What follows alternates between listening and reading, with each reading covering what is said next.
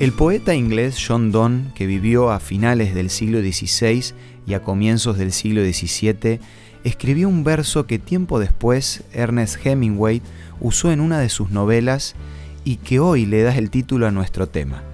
La primera parte del texto dice, Nadie es una isla completo en sí mismo.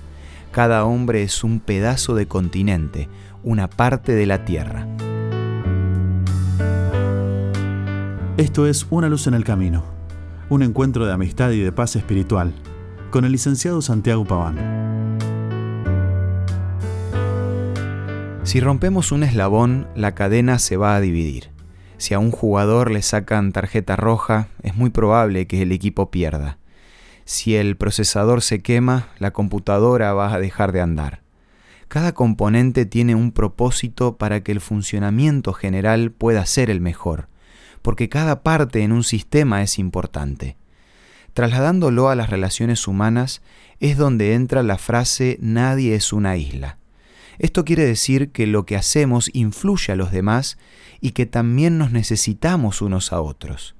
Si entendemos este concepto, podemos hacer que nuestra vida tenga intención, o sea, a propósito, hay mucha sabiduría en que reconozcamos los beneficios de apoyarnos en otras personas y mucho más en que tengamos la disposición de ser un apoyo para los demás.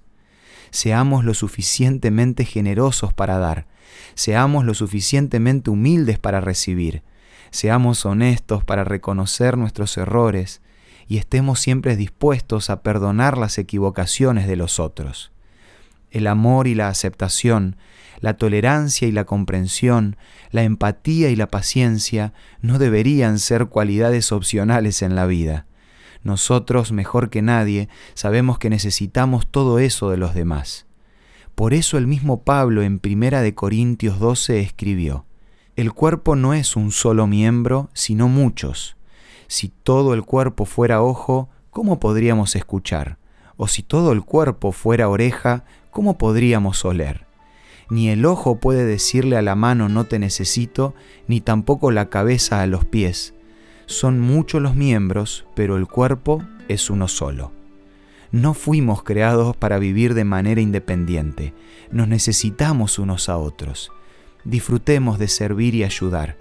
Miremos con admiración las cosas buenas que tiene cada persona, hablemos bien de los demás con sinceridad, seamos pacientes cuando nos encontremos en conflictos y cuando otros tengan alguna necesidad, seamos nosotros la mano de Dios para fortalecerlo y acompañarlo.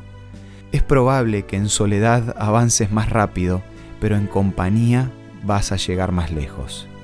Como cada día y como parte de la familia de ULC, quiero ofrecerte la revista Evidencias, que podés solicitarla de manera gratuita de la siguiente manera. Envíanos un WhatsApp al 1162 26 1229 o búscanos en Facebook como Una Luz en el Camino. La revista Evidencias te va a ayudar a vivir en compañía de Dios un día a la vez. Esto fue Una Luz en el Camino. Te esperamos el lunes para un nuevo encuentro, cuando volveremos a decir... Permitamos que a lo largo de las horas de cada día Dios sea una luz en nuestro camino.